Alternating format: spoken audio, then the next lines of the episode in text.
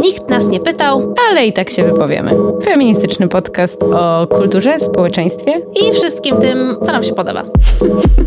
Zapraszają Kasia Chrobak, Agnieszka Szczepanek i Mopsiczka Linda. Halo, halo, dzień dobry, drogie słuchaczki, drodzy słuchacze i osoby słuchające. Dzisiaj nagrywamy bardzo specjalny odcinek podcastu, bo nie trudno nawet to opisać, ale przebywamy teraz w Cosmic Chamber, w garderobo sypialni mojego e, gościa, gościni. E, jest tutaj odpalona lampa Cosmic z różnymi trybami i ja dzisiaj, znaczy dzisiaj nie zorientowałam się, że mój pilot nie działa, dlatego że nie wsadziłam do niego baterii, także dziękuję moja gościni, mój gość za to, że uświadomiłeś mi, cóż, no moją malutką głupotę, ale nie o tym dzisiaj. Dzisiaj mój gość, moja gościni, slash, musisz decydować jak będziemy, czy to będzie mingle, czy to będzie decydujemy się na jakieś zaimki dzisiaj, ponieważ jest to osoba, persona, performerka, a przy okazji mój wspaniały przyjaciel, twoja stara Piotr Buźko. Dzień dobry! Bum, dzieciaczki, witam was w moim DILF albo MILF Mansion. Tak jak właśnie wspomniała Agnieszka, jesteśmy we Wrocławiu i nagrywamy ten specjalny dla was odcinek po wspólnym weekendzie, gdzie oprócz wspaniałego jedzenia po prostu garściami żarłyśmy bardzo specyficzne programy telewizyjne, od których Agnieszka jest uzależniona, ale osoby słuchające podcast y, Nikt nas nie pytał, ale i tak się wypowiemy, wiedzą, jakie programy telewizyjne Agnieszka kocha. Ja kocham programy reality show dla tych, którzy jeszcze tego nie zauważyli, a dating reality show to jest moje nawet nie guilty pleasure, to jest po prostu my simple pleasure, my everyday meal. Go jak, to pleasure. Jest. Jak tylko się pojawia coś nowego na Netflixie, to ja rzucam wszystko i po prostu łykam to jak stara. Kiedy Agnieszka wrzuciła mi temat, że hej, może byśmy sobie o tym pogadały, to mówię, no dobra, sprawdźmy to. Ja jakieś programy tego typu oglądałem, ale w researchu mówię, dobra, wyjdę i posprawdzam sobie, poczytam jakieś recenzje, jakieś może właśnie artykuły na ten temat i patrzę i jest wspaniała rzecz, która się nazywa Cosmic Love na Amazon Prime i mówię, tego Aga nie oglądała. No i wchodzę na naszego Amazon Prime'a i co? No oczywiście, że Aga już to widziała, bo mamy wspólne konto, więc już wszystkie odcinki były oglądane. Ale, ale powiedziałeś mi, sprzedałeś mi, że jest też francuska edycja, jeszcze jej nie widziałam, bo ja też oglądam wszystkie edycje z każdego kraju, które powstaną, takiego formatu, który odnosi sukces, więc y, tak, no i co? W związku z tym, że to oglądamy i że tych programów jest coraz więcej i one przeżywają swój renesans, można to bez ogródek powiedzieć, powiedzieć. Bada... Może nigdy nie wygasł ich fenomen. Może nigdy nie wygasł, ale na pewno one teraz na inną skalę mogą zaistnieć przez to, że mamy platformy streamingowe. No to kiwam głową, że się zgadzam z Agnieszką. Tak, i one po prostu są dostępne. Też ci dostawcy tych usług produkują te reality show własnym sumptem i nawet Netflix wyprodukował pierwsze polskie dating reality show, które oczywiście też musimy omówić, bo jak tylko się pojawiło, to y, ja już oczywiście, kiedy Piotr zapytał, czy ja już obejrzałam, to już byłam w połowie, więc jakby dzień dobry. W związku z tym, że one są i jest ich tak dużo i wszyscy je oglądają i się nimi fascynują, to trzeba się im przyjrzeć, bo to nic oczywiście nie jest takie niewinne, jest tutaj o czym rozmawiać. No i oczywiście przez soczewkę queerowo-feministyczną ogląda się najlepiej, więc my to dzisiaj zrobimy. Trochę krytyki, ale w tej krytyce jest nasz też to pleasure. Oczywiście. No i uwaga, teraz fanfary, bo wybrzmi pytanie tego odcinka, na które nigdy nie usłyszycie odpowiedzi, ponieważ jesteśmy sobą. Więc pytanie tego odcinka brzmi. Właściwie ono jest złożone, jest w nim kilka pytań, ale to chyba nikogo nie dziwi. To jest jedno pytanie, które składa się z trzech pytań. Dzień Proste. dobry. Dlaczego dating reality show przeżywają teraz swój renesans? Dlaczego je kochamy oglądać i jaką wizję miłości slash świata nam sprzedają. Aga, ja od razu ci powiem, że nie wiem, chociaż mam kilka grubych teorii. No jakby dzień dobry, ale zanim y, zaczniemy mówić o tym experience, które mamy teraz, to musimy zrobić trochę back, back, back to the childhood slash teenage. Uwaga, teraz robię maszynę taką. Jesteśmy w tym kozmik, więc jest maszyna cofana czasu. Tak. Jest to ona i uwaga, y, przypomnieliśmy sobie programy, które oglądaliśmy wtedy, bo oczywiście już wtedy było trash w naszej głowie. No i tak moim ukochanym programem było Next. Aga, Next. Kiedy ostatni raz siedziałaś w parku Siedziałaś w parku, przyjechał autobus, z którego wyszło siedmiu kolesi i ty musiałaś krzyczeć następny. Codziennie. It's everyday experience on the bus stop, więc jakby sorry, ale tylko nie w Berlinie. Jakby ja to rozumiem i mówisz next i ja totalnie kochałem ten program, czyli taka formuła na MTV, gdzie jedna osoba wybiera sobie kogoś do randkowania Tak. i te osoby, które wybiera, siedzą po prostu w autobusie z wielkim napisem next, czyli następny i ta osoba jakby widząc albo spędzając jakiś czas czy randkę z tymi innymi osobami, podejmuje tą decyzję, czy z nią będzie się spotykać, czy nie, ale... Pójdzie za- na krótką randeczkę, Tak. a potem jest taki great finał, że jakby, no, czy się decyduje poznawać innych, czy zostaje z tą. Ale tam od razu też była w stawce jakaś kasa. Czyli za każdą spędzoną minutę osoby A, zarabiały tak, tak, pieniądze. tak, tak, tak. I znowu, to jest bardzo ciekawy temat, który też się nam linkuje z tymi współczesnymi programami, bo ten motyw pieniędzy też będzie do nas wracał w tych programach. Więc Next, ja myślę, że on trochę też sformatował to takie myślenie o tych dating shows. Mhm. Ja to bardzo lubiłem. I też dla mnie na przykład to była fajna taki moment, jak jestem nastolatkiem i trochę się boję w ogóle tego całego gojowego świata i nagle tam jest jakaś taka reprezentacja. Ona jest zupełnie inna, ale ona była. Była. Był ten program, y, można powiedzieć, inkluzywny, jak na tamte czasy, bo pojawiały się zarówno osoby, które wybierały sobie partnerów płci męskiej, będąc mężczyznami, i kobiety wybierały kobiety. Więc tutaj Tak. naprawdę, oczywiście, te proporcje, jak zawsze, były trochę niewspółmierne, ale nie można powiedzieć, że ten wątek się nie pojawiał. To prawda. Ale to jest zgniły zachód, więc jakby sorry. No, ale na tym zgniłym zachodzie i był też jeden program, Który? którego ja kochałem najbardziej na świecie, czyli Meet My Mom. A to nie było Date My Mom? Date My Mom. Date My Mom. Date My Mom, czyli ten program, gdzie osoby spotykały się z matkami i na podstawie relacji, które zbudowały z czyimiś mamami, podejmowały decyzję, z którą osobą będą się chciały spotkać, z dziewczyną Tak. czy z chłopakiem. I mój ulubiony moment tego programu to były zawsze trzy randki z trzema Tak, mamami. tak, Te tak, mamy tak. były bardzo różne. I na końcu jest ten taki zawsze standardowy moment tej ceremonii, kiedy on wybiera albo one wybierają tę osobę, z którą się chcą spotkać na podstawie mamy. I jest ta limuzyna, w której siedzi ta córka, Mhm. syn. I są otwierane drzwi i ta matka zawsze tak łapa, trzyma rękę na boku i mówi poznaj moją wspaniałą córkę Rachel. I ta Rachel tam wychodzi. Albo na przykład jak one nie wybierały ich, Mhm. to one zawsze mają takie disy na tych kolesi albo na te A tam nie było też takiego, że zobacz, czego nie wybrałeś? Tak. Było, było, nie? Tak, tak, tak. Żałuj. No tak! To było, kochałem to całym sobą. Jezu, to było wspaniałe. Ja to też oglądałam jak szalona. Ale powiem Ci, że na przykład totalnie ominął mnie fenomen takich rzeczy jak Bachelor, czy takie rzeczy, które są mega popularne w Stanach, bo tam jest w ogóle już kilkanaście sezonów. Ale myślę, że to może być też związane z tym, że ta moda, taki duży boom serialowy w Polsce też dotyczył jednak takich produkcji fabularnych. Tak. I dopiero, tak mi się wydaje, że te streamingi pozwoliły na to, że te real TV drama się naprawdę zaczęły pojawiać. No bo jak spojrzysz na ofertę tych wszystkich serwisów streamingowych, no to to w ogóle real drama series, ich jest po prostu mnóstwo.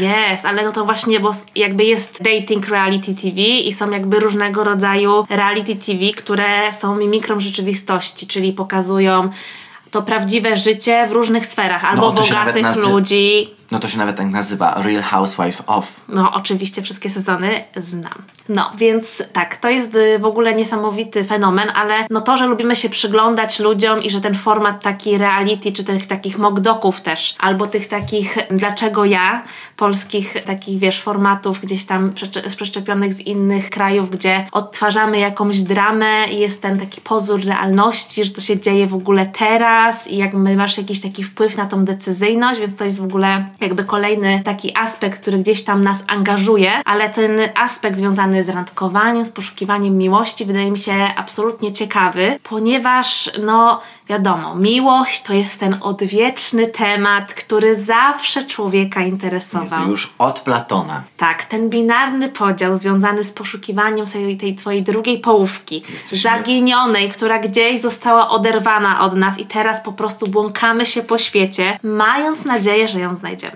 Tak. No a umówmy się, że jednak, jeżeli ta opowieść jest o tym, że szukamy tej jednej dopasowanej połówki, no to jeden do 8 miliardów to jest naprawdę Być może Quite challenge. of a search, dokładnie. Być może. No, ale teraz mi właśnie przychodzą jeszcze nowe grube teorie, które damy na, na koniec. Jest, nie mogę się doczekać. Dobra, no ale anyways. No i mnie interesuje ten aspekt związany z tym poszukiwaniem miłości, no bo jednak ta miłość bardzo formatuje tak nasze relacje społeczne i to w jaki sposób, no generalnie potem te społeczeństwa wyglądają. Być może overrated, ale jakby dlaczego nie? No i mamy takie programy, które z pozoru niewinnie tutaj mówią nam, że o, tutaj zgromadzimy kilku hot singli, no bo to oczywiście musi być jakiś odpowiedni typ człowieka. Najczęściej, chociaż są takie z, y, programy, gdzie na przykład chyba jest też kilka takich edycji z różnych krajów, że nerdowie, że są Geeks, geeks i, i, i hot dziewczyny. i hot dziewczyny i bimbos, się jakoś tak nazywa. I generalnie, żeby pokazać, że nawet tacy brzydcy mężczyźni mogą znaleźć hotlaski. No i oczywiście te hotlaski... Przypomnę wam, łysi blondynki, te No. Polsat 2. Dzień, dobry. No i oczywiście to jest sformatowane na jakichś bardzo dużych stereotypach, które jakby lokują gdzieś te kobiety w jakiejś opozycji do tych mężczyzn, no ale jakby są też takie formaty, które bardzo igrają już z tym takim tradycyjnym pojęciem męskości, kobiecości, tego w jaki sposób widzimy te relacje, no bo od takiego Next czy Date My Mom, no dużo się jednak zmieniło. Pojawiły się nie tylko apki takie jak Tinder czy Grindr czy inne, które jednak sformatowały to, w jaki sposób w ogóle się spotykamy, umawiamy i tak dalej. Mało tego, wydaje mi się, że tu nawet nie chodzi tylko o randkowe aplikacje, z których korzystamy i strony randkowe, ale też to, że na przykład media społecznościowe, no wiadomo, no jakby Dzień dobry, doktor Obvious. Jakby totalnie jesteśmy w nich, tak? Przez media spo- po- społecznościowe stajemy się influencerami. Ten Instagram też totalnie w ogóle wpływa na to, jak widzimy miłość chociażby, tak? No bo, tak. bo są na przykład wspólne konta par. To Są też takie. jest w ogóle jakaś opowieść o, o miłości w dobie mediów społecznościowych i nawet przecież Facebook chyba wypuścił, ma, jest tą Facebook randki. Jest, jest, jest, tak. Więc to też nagle ta platforma społecznościowa otworzyła się na to, żeby być też tym takim dating space. No tak, żeby w ogóle też no, tworzysz ten swój profil, tak jak na, rand, na aplikacji randkowej, który jest powszechnie dostępny lub nie, no, ale jakby no, jest stworzony też dla kogoś. Pokazujesz tam ten content z nadzieją, że zobaczą go jakieś tam określone osoby, które na przykład chciałbyś, żeby zobaczyły, więc jakby to nigdy nie jest takie niewinne, więc jakby tak. kontrolujesz to, co wrzucasz, z kim i tak dalej. No, ale no i oczywiście to jest też skorelowane jakby z tym, jakby y, dlaczego ci ludzie decydują się na pójście do takiego programu. Oj, bardzo. No bo jakby tutaj kolejny Dr. Obvious, no jakby influencer marketing jakby na pełnej. No dobra, no ale załóżmy, że to jest prawda, Aga. Załóżmy, że jest to prawdą, że jakby szukam miłości. Jestem hot singlem.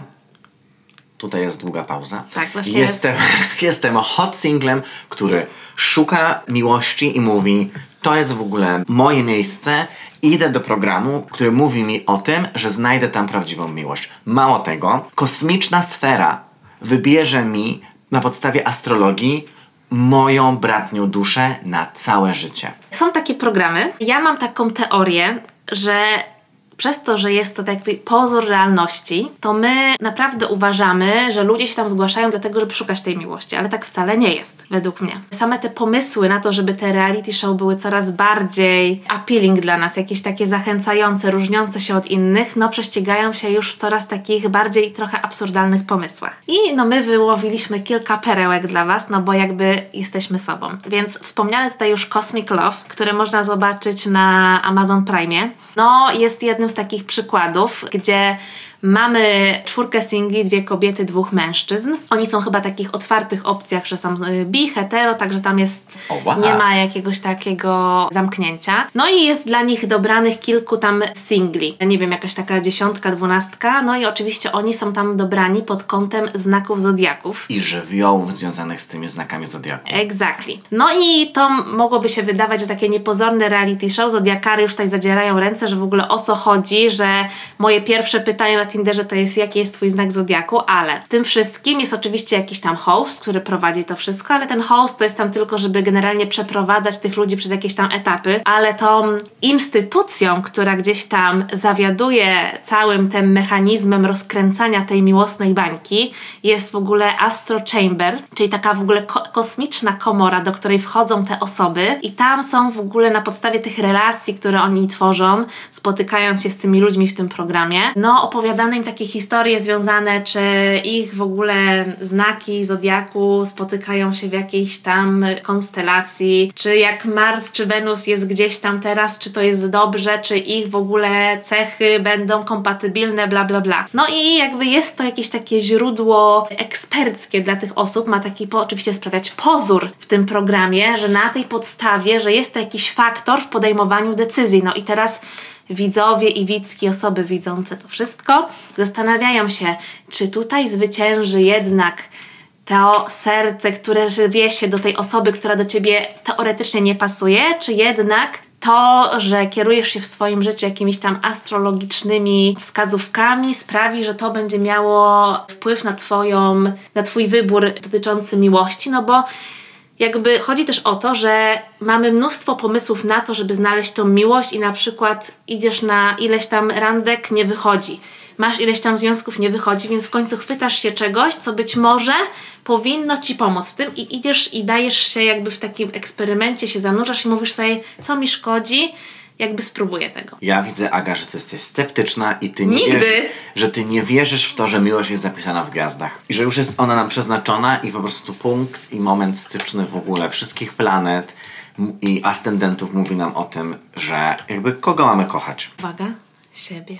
O, ja widzę, że już mamy tutaj grube teorie. Paulo Coelho wjechał. Musi być, musi, musi, musi No być. ale RuPaul mówi, nie możesz pokochać kogoś innego, jeśli nie kochasz siebie. No tak? jasne, ale Aga, czy te programy, do których się wybierają osoby uczestniczące, czy one nie są jakby trochę bardzo o kochaniu siebie, że to jednak też trzeba ba- ba- mocno mieć takie poczucie, że ten program, tak jak wspominałaś, może być jakąś trampoliną do tego influence marketingu, że jednak, to też o tym rozmawialiśmy, że jest coś takiego, że po prostu się natychmiast łapiemy po tym programie, oglądamy i co? Oglądałyśmy program, o którym e, zaraz też opowiem i sprawdziłyśmy chyba prawie każdą osobę na e, ich konta na Instagramie i sprawdzałyśmy czy i mówimy, Jezu, przecież ta osoba ma mniej followersów niż twoja stara. No, wiadomo. A była w programie telewizyjnym. No wiadomo, no ale twoja stara też święciła triumfy gdzieś tam w różnych świecących miejscach kamerą, więc sorry. No tak, ale to wiesz, to nie, jakby to, to, to nie o to chodzi.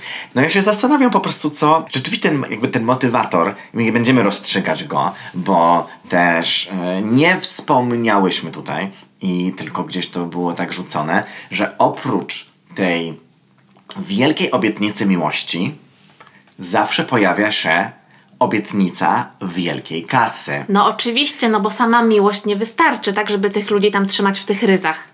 I to jest też myślę, że bardzo ciekawe, bo nawet jak się słyszy i ogląda te programy, no to one mają najczęściej taka struktura reality show polega na pewnej powtarzalności, że są te ceremonie, są te cykle, my wiemy czym to jest i nas to nie zaskakuje, ale w ramach tych powtarzalnych elementów jest też to, że powtarza się nam w ten sam sposób informacje o nagrodach i benefitach związanych z tym programami, z udziałem w tym programie. I to jest fascynujące, że najczęściej oni właśnie mówią, że jest grand prize $100,000 and the love of your life. No Że oczywiście. ta miłość się pojawia zaraz po pieniądzach, więc to jest pytanie, co miłość, to jest pytanie Tiny Turner, what love got to do with it? No jakby stary kapitalizm na pełnej, że jakby sorry, po to ci miłość, jak nie jak masz pieniędzy, tak? I jakby to wiadomo, że samo to reality musi monetyzować. I dla mnie to, że w ogóle oni tego nie ukrywają, jest w ogóle jakby in your face, jakby tutaj nic my nie gramy. I w ogóle no jakby sam format reality TV, to, że wiesz, że to jest w jakiś sposób wyreżyserowane, że tych ludzi nagrywają na przykład przez miesiąc na jakiejś wyspie, a my otrzymujemy z tego na przykład 10 odcinków po 40 minut. No to sorry, jakby co my widzimy tak naprawdę z tej wyspy? No nie za wiele. Wyjątkami są na przykład takie programy jak Hotel Paradise, gdzie jest więcej tych odcinków, są jakieś tam ekstrasy, które niestety w jakiś sposób powielają już to, co zo- zobaczyliśmy, więc tam nie ma jakiegoś wysiłku, jeżeli chodzi o montaż tych rzeczy, no ale jakieś tam smaczki się pojawią.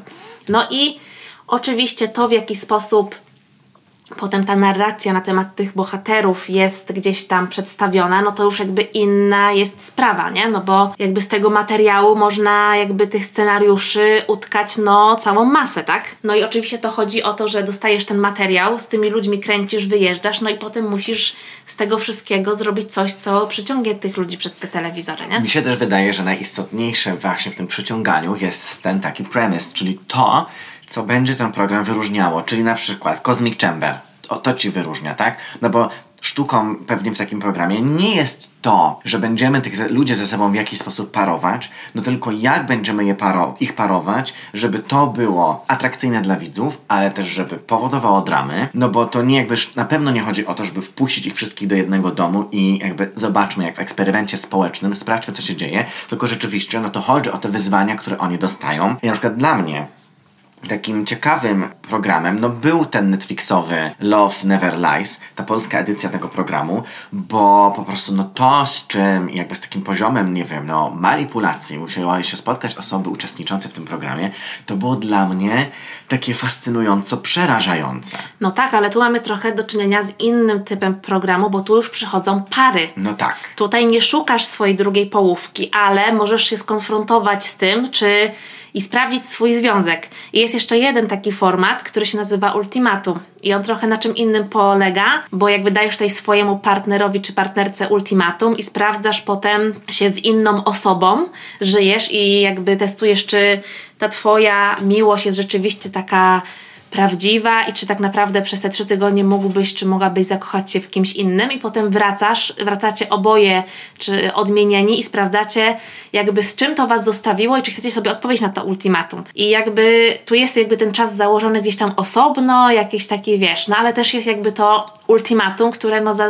też zadajmy sobie pytanie jakby czy to jest zdrowe stawiać kogoś w takiej relacji przed takimi decyzjami. No myślę, że w ogóle pewnie te programy, jeżeli jestem pewny, że na YouTubie będzie mnóstwo filmów, które będą mówić psychologowie związków albo psychologowie, albo terapeuci par oceniają te, te programy i, i reagują. No nie? tego jest pełno. I reagują na to wszystko. Ale znowu, to jest też gdzieś i jakby wracamy do tego, że mi się bardzo podoba w tych programach taki wątek, że te osoby mam wrażenie, jakby pozornie są stawiane przed decyzjami.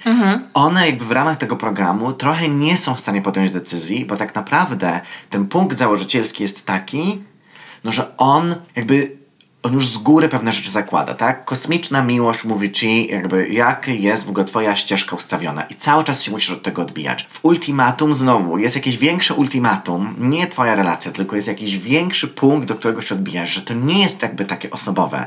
W Love Never Lies ten pomysł, że jest ta Detektor omylna I detect, detektor kłamstw. My doskonale jakby współcześnie wiemy, że nie ma żadnej metody wykrywania kłamstw, która byłaby 100% pewna. No ale przecież w tym programie mówią, że to jest na 100%. I detect to jest 100% pewności, tak? Tak. I znowu, to są te takie rzeczy, od których ty się odbijasz, że one są jakby związane, no właśnie, nie z tobą, tylko z tą machiną programu. Mhm. No ale tutaj jakby ta machina programu swoją, ale są też emocje i uczucia tych ludzi, no bo jakby to nie jest tylko takie, wiesz, cosmic chamber, która ci po prostu trochę podpowie twoje ścieżki, jakby twoje ascendenty i tak dalej, bo tutaj ten mechanizm manipulacji jest też nie tylko połączony z takimi grubymi pytaniami związanymi z prawda czy fałsz i tym, że niezależnie co odpowiesz, to jakby nie możesz się sprzeciwić tej maszynie, bo przecież ona wie lepiej od ciebie, to po pierwsze, a po drugie, no to zamówienie prawdy czy przyznawanie się do błędów są pieniądze.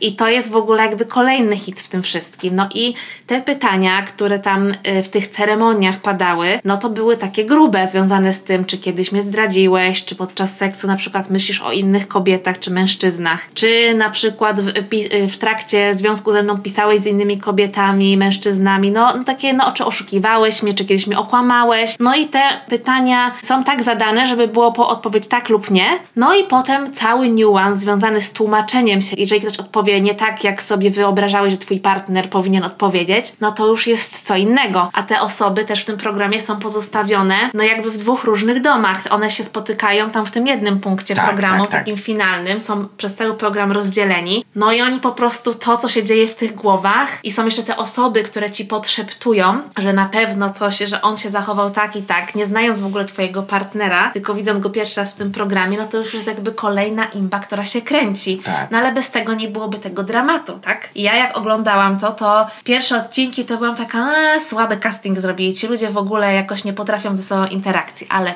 potem ta cały mechanizm związany z tym właśnie manipulowaniem i z tym, że przez to, że oni zostają rozdzieleni, część tych osób z tych par, oni są wymieszani, że nie jest tak, że kobiety i mężczyźni, tylko pomieszani są. Jedni zostają wysłani do innej willi i tam poznają jakichś e, singli, którzy są potencjalnie dla nich tutaj sprowadzeni i mają ich trochę tam spróbować uwieść. Są dopasowani do nich. Tak, i ci, co zostali, to y, mogą podglądać na podstawie krótkich fragmentów wideo, jakby co oni robią. No i oczywiście te fragmenty są wycięte z kontekstu i oni mogą kupować kolejne fragmenty, na przykład kolejną minutę danej sytuacji, żeby zobaczyć, jak ona się rozwinęła. No i na przykład my, którzy widzieliśmy trochę więcej z tego wieczoru, wiemy, że to w ogóle jakby trochę miało inny kontekst, albo nie znamy tego całego, jest to nam tak sprowadzone.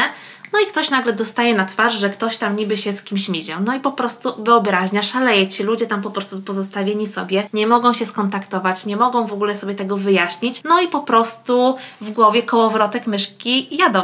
Tak, plus to jest jeszcze ciekawe, bo Aga mówi teraz o Love Never Lies. To jest jeszcze bardzo ciekawe, że tego programu skastingowane zostały pary, które mają jakiś problem w związku. Oczywiście. Że to też jest to, że w tym programie wzięli takie osoby, które otwarcie już na wstępie mówiły, że są jakieś kłopoty, których nie rozwiązywali i nie rozwiązywały na terapii par, tylko postanowiły zrobić to po prostu w programie. Ale podobno, i to też jest jakaś dobra praktyka, yy, słuchałem jakiegoś yy, chyba filmu takiego na YouTubie o tym i podobne osoby w programie były pod opieką psychologów. Więc to też było tak, że ta cała manipulacja te- programu telewizyjnego, jak tam się działa. I potem rzeczywiście mogli sobie to konsultować. No bo to też jest, ja się zastanawiam, na ile właśnie są takie programy, które mają w sobie taki fan. O nich też powiemy, bo są Tak. takie, które jakby bawią się tą konwencją, które jakby trochę to wszystko odwracają, miksują, że są takimi, że tam jest naprawdę taki fan z bycia w Tak. tym programie, ale z drugiej strony no, są takie, które są po prostu turbo real. I ja mam wrażenie, że tutaj no, naprawdę mamy do czynienia z takimi turbo real rzeczami w tym Love Never Dies. Była tam para gejów Tak. i tam był e, temat zdrady i to jak jakby i, no to było druz, jakby druzgoczące. Jakby oglądać tego chłopaka, który dowiaduje się, że jego partner go zdradził, no to było bardzo real. I to nie było tak, że, ten, że ktoś się coś, czegoś mógł domyślać, tylko po prostu w tym jakby tych takich tych ceremoniach, w tym takim bezdusznym prawda, fałsz y, momencie. Widzisz po prostu czerwone światło, które ci mówi, że po prostu ten twój partner to jest jedna wielka chodząca czerwona flaga, no to jest, no to były takie trudne rzeczy do oglądania. No to są bardzo trudne rzeczy do oglądania, no bo ci ludzie, mimo tego, że przychodzą do tego programu, no to są też po prostu ludźmi, takie czasami emocje puszczają, a jak ma, jesteś ustawiony po prostu w takiej sytuacji związanej z jakimś wystawieniem siebie i swojego związku na ocenę, no to jakby no trudno, żeby tutaj zachować jakiś taki pancerz ze stali i w ogóle nie zareagować, tym bardziej, że to są takie rzeczy, których dowiadujesz się, mając świadomość, że bierzesz w pro, udział w programie, zgodziłeś się na coś, podpisałeś jakieś tam y, jakąś umowę, zostanie to wyemitowane i trochę nie wiesz, jak to zostanie potem przedstawione, tak? Tak. Ale też żyjesz tu i teraz tym, co się wydarza podczas kręcenia tego programu, nie? No, tyle dobrego pewnie, że było jakieś reunion, czyli ten taki moment, kiedy oni się spotykają po programie i on najczęściej jest kręcony już po jakimś okresie emisji, więc te osoby To jest mogą... nawet po roku, bo te programy no dosyć długo się kręci, więc te wszystkie na przykład jakieś tam Netflixowe rzeczy, które oglądamy, jak Love is Blind czy to Too Hot to Handle, to jest co najmniej rok opóźnienia, nie? No dobra, ale Aga, my sobie tu wyjeżdżamy z, wiadomo, naszymi grubszymi teoriami jesteśmy bardzo krytyczni, ale gdybyśmy mieli i miały być bezkrytyczne wobec tego, no to które z tych programów są takie, które ty naprawdę lubisz? Tak, ale ja jeszcze muszę tutaj robić mały wyłom, że jesteśmy krytyczni, dlatego że no zadajemy po prostu pewne pytania, bo po prostu te rzeczy są popularne, są zostawione widzowi do jakiegoś tam skonsumowania. No i nie ma takiego jak komentarza związanego z jakimś takim zdrowym budowaniem relacji albo jakimś takim przekraczaniem granic. Fajnie, że ci ludzie byli pod opieką psychologów i psycholożek, ale no jakby ten program trochę daje przyzwolenie na to, żeby jakby za pomocą manipulacji kreować czy tam wyjść z problemu ze swoim partnerem. No trochę jakby No tak. No No to, jest to rozrywka bardzo fajna, ale to są ludzie, którzy przychodzą, znają się, kochają, są w związku, no i dostajesz taką, że wiesz, jakby to się super ogląda, bo ty nie bierzesz w tym udziału, patrzysz gdzieś tam z oddali, to jest w ogóle świetnie skrojona rozrywka, ale jakby in the bigger picture, jak teraz zaczynasz o tym opowiadać, no to sobie myślisz w ogóle czemu są poddani ci ludzie. tak. No to w takim razie jaka jest wizja miłości i jakby takiego społecznego w ogóle patrzenia na miłość w tych programach? Jak myślisz? No, mi się wydaje, że przede wszystkim y, stara jak świat, że my tutaj się nie dowiadujemy za bardzo niczego nowego, no bo ta wizja jest tak związana z tym, że no, że miłość jest monogamiczna, że to jest ta jedna osoba, która, którą znalazłaś i z którą budujesz to życie. I oczywiście nie ma w tym nic złego, tak? No ale za bardzo nie mamy tutaj przestrzeni na to, żeby gdzieś tam wystawić miejsce na to, że to nie jest jedyna opcja związana z, z tym, że tak może wyglądać miłość. No, jest to oczywiście jakiś taki przymus heteroseksualności, czyli nawet jeżeli pojawia się wątek queerowy, to on jest po prostu jakąś taka gwiazdka, żeby po prostu zachować tą, wiesz, po prostu diversity kalkę, że po prostu jesteśmy otwarci i trochę się coś tutaj zmienia. Mówimy otwarcie o seksie, ale tak naprawdę każdy, zwłaszcza to było widać w tym polskim reality show, że ta otwartość związana z seksualnością była tak bardzo poddawana takiemu, wiesz, takiej kontroli, żeby nie wyjść na kogoś zbyt wyuzdanego, zbyt wolnego seksualnie, no bo przecież jesteśmy w kraju, gdzie no ta swoboda seksualna związana jest z jakąś stygmatyzacją i z tym, że no zostaniesz zakwalifikowany tak czy inaczej. Tak, ale to też dla mnie było bardzo ciekawe, bo było w Polsce też w zeszłym roku albo dwa lata temu był ten program Prince Charming, Tak. czyli ten, który był skrojony o homoseksualnych mężczyznach, o gejach. Program, w którym po prostu w jednym domu o jednego mężczyznę walczy grupa gejów. No i tam też było tak, że te wątki takie, żeby okej, otwartego mówienia, nie o seksualności swojej jakby to, tożsamości, bo tam było to, czyli jakby klasyczne przerabianie takich tematów jak coming out i tak dalej, relacja z rodziną, to wszystko było, więc wiadomo, że to ma taki charakter, ale jakby ta cała seksualna sfera jest totalnie wycięta, no bo, Totalnie. no, bo, no, bo, no bo znowu miłość występuje w pewnych bardzo konkretnych ramach i najczęściej ta jakby ta rama cielesności miłości też jest, jakby zatrzymuje się w pewnym momencie. I tu mnie też jakoś tak wraca to ciekawie do tego programu, który e, cały ten weekend oglądamy, czyli program, e, który też jest gejowskim e, programem dating show For the Love of the Dilfs, czyli To jest w ogóle hit. to jest program, w którym daddies, tatuśkowie, są parowani z hot chłopakami, tak zwanymi himbos, czyli takimi po prostu lekkoduchami, dobrze wyglądającymi, dużo młodszymi też od nich chłopakami. W ogóle tutaj he i bimbos, jakby tutaj to jest właśnie ta korelacja tych słów, więc ja to kocham. No więc jakby był odcinek u was o bimbos, więc tutaj mówimy teraz o himbos, czyli tych takich, no właśnie, pewnie męskich odpowiednikach bimbos. To też jest ciekawe, że jeden z tych uczestników tego programu powiedział otwarcie, że jest y, osobą pracującą seksualnie, że jest aktorem filmów dla dorosłych, pornograficznych. I ten pierwszy chłopak, który jakby tak go złapał i byli tak sobą urzeczeni, nagle było taki widać dystans, że okej, wszystko jest tutaj jakby fajnie, ale rzeczywiście jest jakaś taka y, niewygoda w mówieniu bardzo swobodnym o tym, jak się pracuje i zrozumieniu, czy to jest e, praca i w ogóle. No, więc jakby ten aspekt seksualny i to jest też bardzo ciekawe, no bo jednak te wszystkie programy, jak mi się wydaje, dookoła tego seksu się w jakiś sposób kręcą.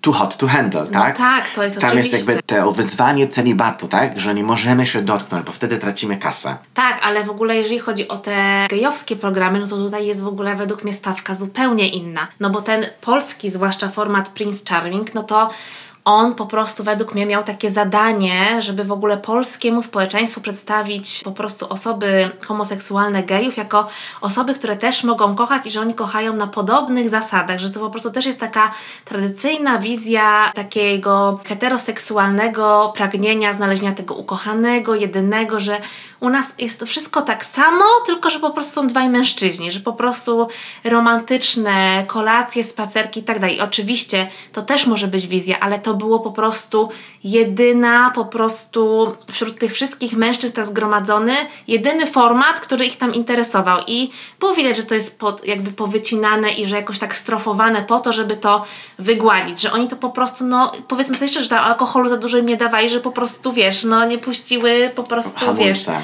hamulce. Nikt nie chciał e, z takich spuszczonych hamulców. No, Ale oni tam po prostu, no byli, wiadomo, tam byli po prostu wszyscy bardzo spięci i to było widać w tym programie, a w tym, który oglądamy, czyli For the Love of the Dilfs, tam prowadzącą jest gwiazda porno. Tam jest w ogóle taka swoboda, tam w ogóle production values są no w ogóle bardzo dyskusyjne, bo w ogóle tam jest multi-million dollar mansion, Za dwa złote. która po prostu no, jest kwintesencją złego i ta, złe, zła i taniości. No po prostu to jest wspaniałe. No to jest po prostu taki kamp, że po prostu to jest najwspanialsze. Jest tam w ogóle zbroja złota, takiego rycerza, która do różnych ujęć w domu jest po prostu przestawiana, więc to Tak. jest wspaniałe. Tam prawie każdym Albo kadrze jest ta zbroja. Idą na piknik i na tym pikniku są po prostu trzy winogrona i jedna mafinka. Oni nawet sorry. dostają jednego wieczoru przyzwolenie na to, żeby spać wspólnie i wstawiają ich do jednego hangaru, A do ten jednego dom jest pokoju. jakby, tam jest chyba 100 pokoi. Tak, on ma 7 pięter, tak naprawdę ma 3, ale wygląda jakby Siedem. po prostu miał 7 pięter plus jednak a propos właśnie tego, jakby tej seksualności, oczywiście, że jest takie spojrzenie na te osoby z takiego już tutaj puszczeniem oka i wink wink w ogóle, że ta seksualność jest jakby widoczna, bo pierwszą rzeczą, która się wydarza w tym programie, czyli himbosy, chłopaki wybierają swoich dadich na podstawie bielizny. Po prostu są ich walizki i oni z tych walizek wyciągają bieliznę i mówią, o, to ta bielizna mi się podoba najbardziej i to będzie ta osoba, z którą pierwszą pójdę na randkę. Więc to jest to, ale to się wszystko dookoła jakby kręci, że to tak jest, ale znowu kiedy pojawiają się takie rzeczy, które naprawdę mogą być tymi sprawami, które społecznie są jakby przekraczające granice, no to tam jakby jest od razu. My cały czas, to jest taki edging, cały czas jesteśmy w ogóle na tej granicy, że to jest trochę takim siedzeniem okrakiem na płocie i że po prostu w, i balansujemy, żeby tylko się nie przegibasz na jedną stronę, bo jak się tylko przegibiemy na tę stronę drugą, no to wpadamy w ogóle właśnie w tą jakąś narrację o tym wyuzdaniu, o tym, że jesteśmy złą reprezentacją i tak dalej. I dla mnie to jest też w ogóle bardzo ciekawe. I o tym też, y, jak sobie siedziałyśmy, oglądałyśmy i gadaliśmy o tym programie, no to to też jest taką rzeczą ciekawą, jakby Czyli w takim razie jakby wszystkie osoby z tych programów reprezentują jakby z osoby heteroseksualne na świecie? Czy każdy gej z programu Prince Charming jest każdym gejem na świecie? Oczywiście wiemy, że nie. No tak. Oczywiście wiemy, e, oczywiście wiemy, że nie, ale no to też jest coś takiego, że to programy szukają wizualnych kodów, takich narracyjnych, No społecznych do tego, tak. co pasuje, no bo jakby, no nie możesz tego powiedzieć i pokazać inaczej, więc no ten sam tytuł, tak? Prince Charming od razu nam opowiada, tak? No, o tym oczywiście. białym koniu, który wiezie po prostu tego mężczyznę. Tutaj, teraz dla mnie. No tak, no to jest inna konwencja, no bo tutaj masz szukanie tego właśnie, tego jedynego Prince Charming, a tutaj masz po prostu Love of the Deals i w ogóle masz w, w takich kodach społeczności gejowskiej utkaną opowieść, która w ogóle no jest z dużym przymrużeniem oka. Oj, bardzo. Jest dużym taką, no graniem z takimi konwencjami, więc to jakby trudno brać też ten program na serio, no bo tam te dramaty są bardzo utkane no jakby karykaturalnie. I tu chodzi po prostu też o to, że dla mnie ten program, on po prostu nie jest taką mimikrą związaną z tym, że taki sposób szukamy męża, czy tam po prostu partnera, tylko po prostu jest właśnie z, grą, z tą konwencją, opowieścią, jakąś taką po prostu czystą rozrywką. I oni też na dzień dobry w tym programie mówią, że będziemy się tutaj zmierzyć z tym, jak dwa duże stereotypy na temat gejów się ze sobą łączą. I Tak. czy są w stanie się ze sobą połączyć, tak? Tak. Czyli mamy po prostu tych młodych himbos i tatuszków. Tak, no i to jest w ogóle w takiej totalnej konwencji non-apologetic i to jest w ogóle dla mnie super w tym wszystkim, chociaż no masz tak cztery odcinki, musisz odpocząć, bo po prostu no, no ten program jest jaki jest, więc generalnie no ma swoje zalety i jest to dobra rozrywka, ale czasami sobie mówisz jakby seriously. Ale no ja uważam, że on jest świetny, no bo jakby on w ogóle nie przeprasza. On jest taki in your face i w ogóle take it or leave it. I to jest uważam wspaniałe w tym wszystkim i nie ma takiego udawania i na siłę kołka w dupie po prostu za przeproszeniem.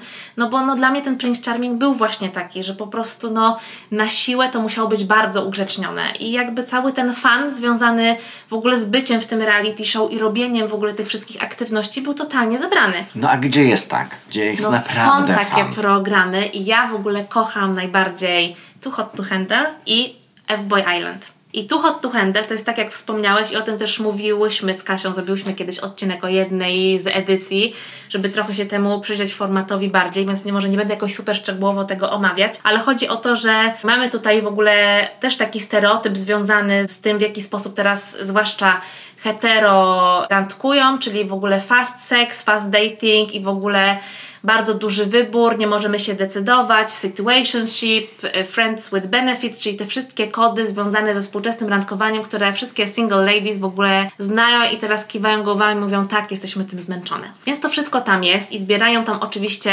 super ekstremalnie hot kolesi i laski, którzy po prostu są fuckboyami i fucklaskami, którzy po prostu są wolni seksualnie, nie lubią się angażować w związki, tylko po prostu korzystają ze swojej młodości, seksualności i są bardzo ekspresyjni, jeżeli o to chodzi. No i oni oczywiście myślą, że jadą na jakiś taki retreat pod tytułem dating show na jakiejś tam wyspie i po prostu będą na zasadzie jakiś competition walczyć o miłość i ją znajdywać. No i tam po 24 godzinach mniej więcej dowiadują się, że programem zarządza w ogóle mm, sztuczna inteligencja Lana, w ogóle która wygląda jak taki stożek odświeżacz powietrza, która do nich po prostu przemawia i że obowiązuje coś takiego jak sex ban, czyli oni w ogóle nie mogą się, nie może być żadnej self-love, nie można heavy petting, jak oni to tak tam mówią, żadnego całowania, jakichś takich sek- dotyku seksualnego, który gdzieś tam mógłby prowadzić do czegoś więcej, tylko jakieś takie dotyk związany z pocałowaniem w policzek, przytuleniem, jakieś takie, wiecie, cuddling, to są dozwolone. Wszystko to, co może zbudować taką więź, ale w nieseksualnym znaczeniu, jest mniej więcej dozwolone, ale też te granice łatwo przekroczyć. No i oczywiście, żeby tych ludzi nakłonić do tego, żeby oni chcieli w ogóle tych, pogłębiać te relacje i w ogóle zobaczyć, że można zbudować taką, wiecie, prawdziwą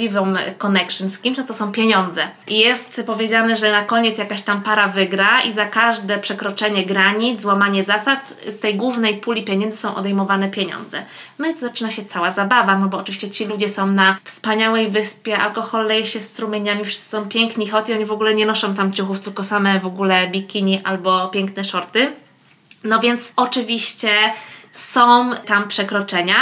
No i e, co jeszcze jest ważne, w tych programach są też takie jakby warsztaty, które mają im pomóc pogłębiać tą więź związaną z poznaniem drugiej osoby. No i to prowadzą zazwyczaj jakieś tam seks coache, terapeuci, terapiści. No i to jest w ogóle bardzo jakby fajnie skrojone, no bo to jakby wyłamuje się jakiemuś takiemu bardzo stereotypowemu widzenia tego, no i to jest głównie też skupione na tym, że jakby związek z kimś innym, ale też związek ze sobą i postrzeganie siebie. I tu jest ten wyłom związany z tym, że jednak to rupolowe hasło jest gdzieś tam ucieleśniane w tym wszystkim. Mi się bardzo podoba, jeszcze wspominając o Fuckboy Island, F-Boy Island, przepraszam, no. F-Boy Island, czytałem jakieś na ten temat artykuły i to mi się też podoba, że tam mamy trzy bohaterki. Tak. I całą grupę bardzo różnych chłopaków, z którymi one randkują. Oni są podzieleni na tych nice guyów, fajnych chłopaków i na tych F-boyów, czyli tych playerów, tych chłopaków, którzy tam są tylko po pieniądze i którzy, którym w głowie jest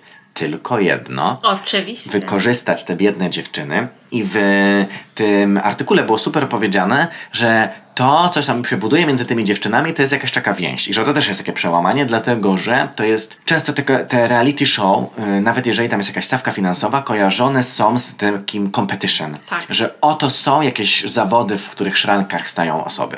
Tak, zwłaszcza A... jeżeli chodzi o kobiety i to taki stereotyp związany z rywalizacją kobiet o mężczyznę i tego w ogóle do czego to prowadzi, do czego one są zdolne. I te wszystkie takie programy typu Bachelor i tak dalej, dlatego one są średnio interesujące, uważam, no bo jakby nie chcemy już takich opowieści o kobietach i o tym jakby, że one po prostu tylko w tym jednym stereotypie mogą realizować tą miłość, tylko po prostu no możemy to zupełnie ciekawiej opowiedzieć. No i w tym F-Boy Island jest to też bardzo ciekawe, że jakby to właśnie te kobiety mają władzę nad tymi mężczyznami totalną, że od, od nich totalnie zależy, czy oni zostają w programie, czy one chcą z nimi randkować, jak długo i tak dalej. Tam jest w ogóle totalna władza do nich należy.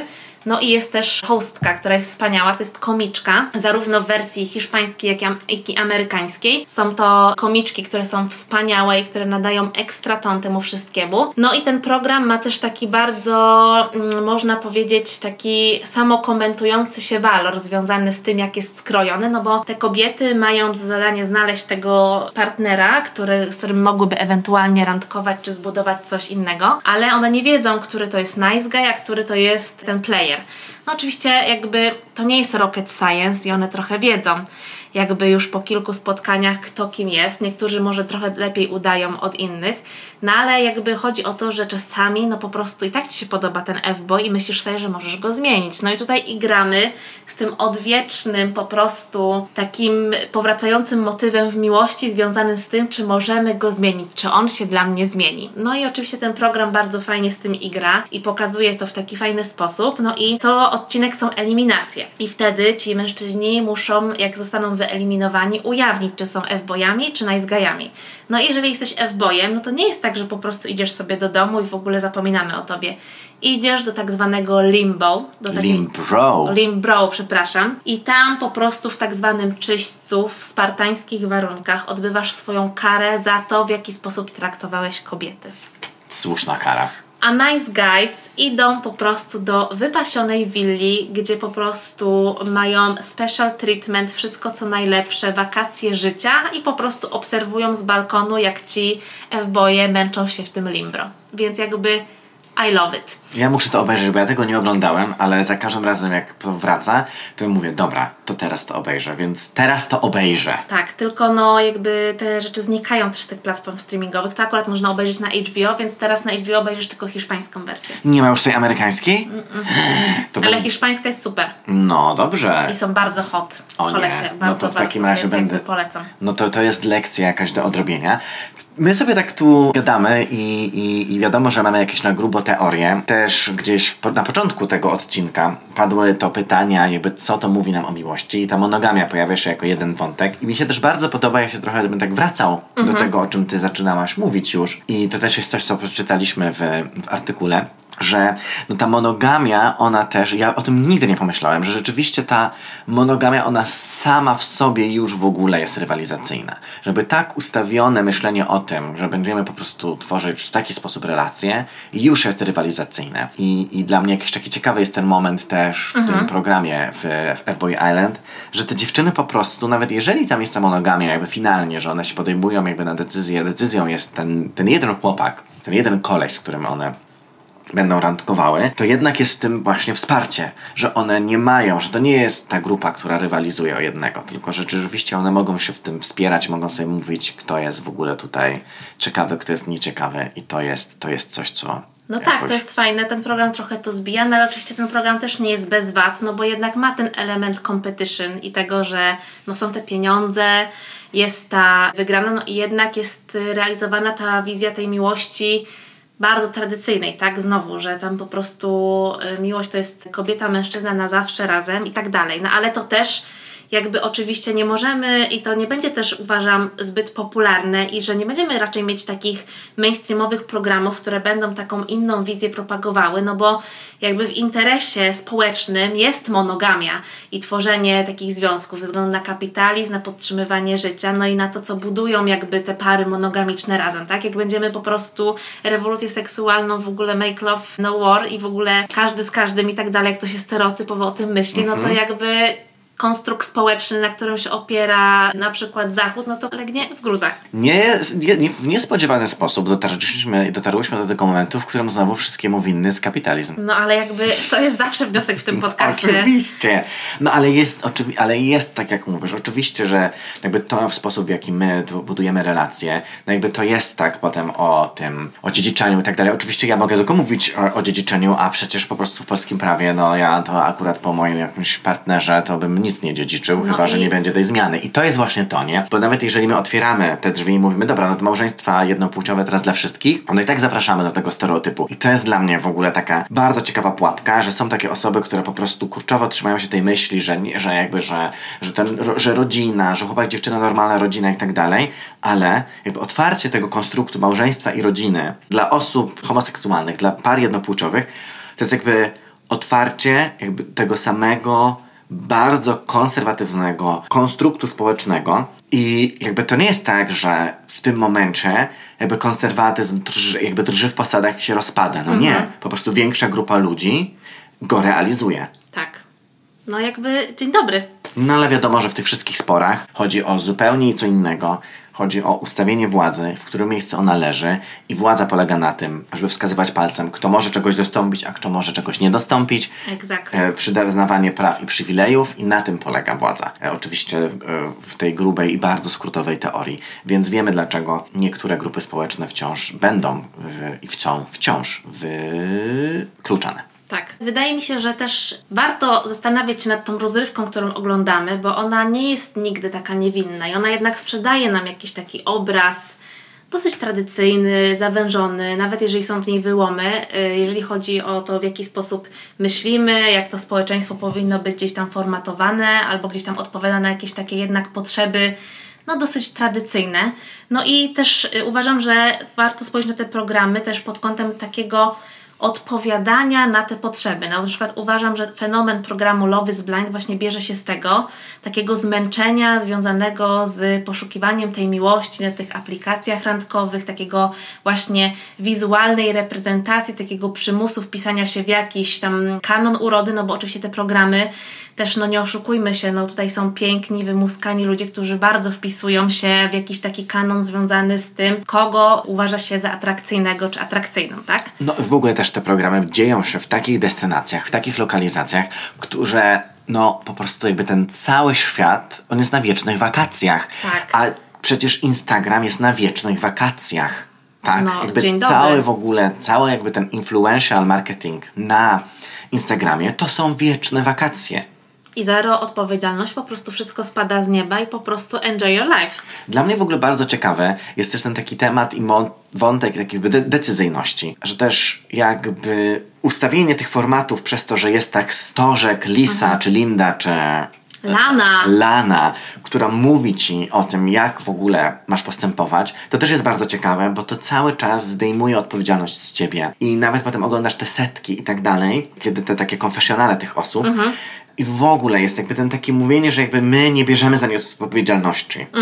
I to jest bardzo ciekawe, że jakby, w, że, że potem w takim jeden na jeden, no jakby w tych reakcjach między ludźmi, jakby na żywo, nie na, nie na real TV, no to jednak bierzemy odpowiedzialność. Albo nawet jeżeli nie bierzemy, no to jakby istnieje odpowiedzialność za to, kim ja jestem wobec kogoś, jak ktoś zachowuje się wobec mnie. Te programy jakby w ogóle eliminują ten element odpowiedzialności. Tak, no i one też w ogóle wspaniale wpisują się w to, że w takiej bardzo bezpiecznej przestrzeni siedzimy i możemy bezkarnie oceniać te osoby, które są w tym programie. I to jest w ogóle no, ulubiona rozrywka i jakby wiadomo, że w ramach jakichś takich no, wspólnego oglądania wszyscy to robimy. I trochę dzięki temu czujemy się lepiej ze sobą, bo ja bym tak nigdy nie zrobiła i trochę mimowolnie, mimo całej świadomości tego, jak te programy są tworzone, to dajemy się porwać temu pozorowi realności, no bo jakby to jest tak jakby skrzętnie zrobione i wyreżyserowane,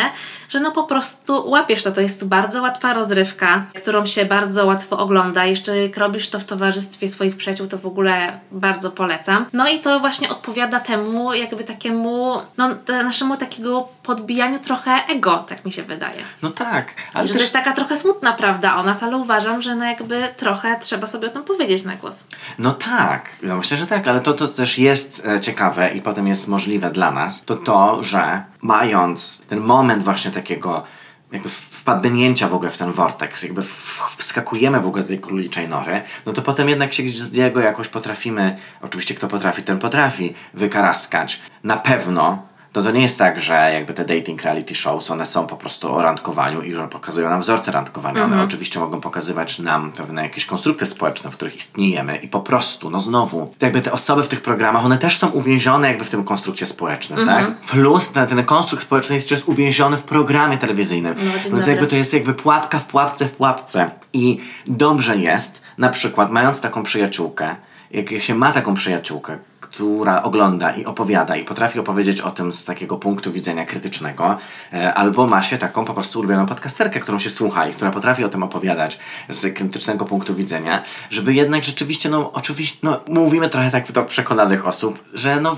oczywiście, żeby nie brać tego na 100%, więc też na tych swoich ocen na ten temat też nie brać na 100%, bo czy prawdą jest to, że oglądamy tych ludzi w tym programie, mówimy, że są tacy źli, że są tacy okropni, ale czy naprawdę myślimy o nich, że są tacy źli, tacy okropni? No wiadomo, że nie. Przez tą chwilę, jak to oglądamy, to jakby łatwo wpadamy w tą opowieść i sobie myślimy, ja bym tak nie zrobiła, albo co on zrobił, ale jakby zdajemy sobie już, jakby zdejmujemy ten pozór tej realności i widzimy, jakby, jaki to jest produkt, no to jakby widzimy, że to są po prostu ludzie wsadzeni w jakiś wyreżyserowany konstrukt, tak? A dla mnie już pewnie z takiego poziomu jakby jednak DILF. Jednak. Jednak jestem już bardziej daddy niż nie, chociaż ja nigdy pewnie Chociaż, nie będę. chociaż mi się wydaje, że jednak MILF. MILF. O, Proszę Linda. Państwa, nareszcie jest z nami Linda. Ja Was bardzo w ogóle przepraszam, osoby drogie słuchające. Tak. Bo tutaj w odcinku w ogóle nie było Lindy, a teraz ona spała i się obudziła i nagle się zorientowała, że jest sama w pokoju. No bo jak usłyszała i Milf, to wiadomo, że Już e, this musi. dog is about the money. No halo, jakby dla osób, które nie wiedzą, DILF to jest dollars I would like to find i MILF to jest money I would like to find. A ty jesteś co? No ja jestem w ogóle, ja jestem ZILF. Złotówki I would like to find. Oh, girl. To jest to. I... Ale miałem jakąś taką grubą pewnie tutaj rzecz na koniec, co bym chciała jeszcze powiedzieć i już nie wiem, co to ma być. Przez Lindę. Bo jakaś konkluzja tutaj nam ucieka, więc Nam może... nigdy konkluzja nie ucieka. No bo ona jakby jest in a constant making. No cały tak. czas tworzą się te konkluzje, no bo cały czas na naszych oczach powstają nowe programy. Być może któryś nas naprawdę zaskoczy. Ale Adga, na koniec, ja wiem, bo już gadamy tutaj, jest dwa- 59 minuta naszego nagrywania i tutaj jak zawsze w waszym podcaście wchodzi wszystko. Mhm. Muszę ci zadać to pytanie. Dawaj. W którym programie weźmiesz udział?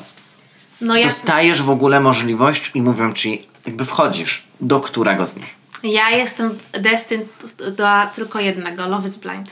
Czyli Love is Blind, ale... Czyli Love is Blind. w Ja tylko tam mam szansę. Po Ale prostu ja nie pytam o szansę, ja pytam, w którym chciałabyś wziąć udział. ja bym najbardziej chciała wziąć F-Boy Island. W F-Boy Island.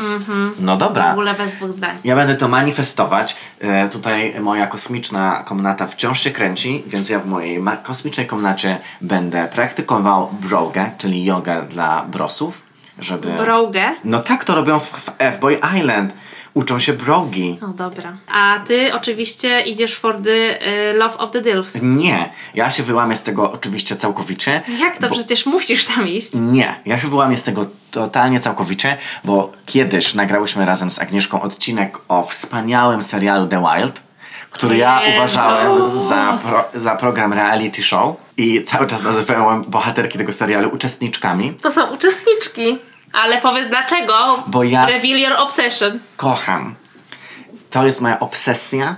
Obejrzałem już wszystkie 44 sezony programu 44 sezony. Survivor. W Polsce występował pod tytułem Ryzykanci, ale odkryłem też jakiś czas temu australijską wersję tego programu i ja nie chcę być w amerykańskim Survivor. Ja chcę być w australijskim Survivor. To jest najlepszy program telewizyjny na świecie, więc jakby ja nie szukam miłości, ja szukam po prostu brudu w, na tych wyspach tropikalnych i chcę być przyciągnięty przez to błoto i chcę robić rady plemienia i jakby nie zaczynamy nowego wątku, bo to się nigdy nie skończy.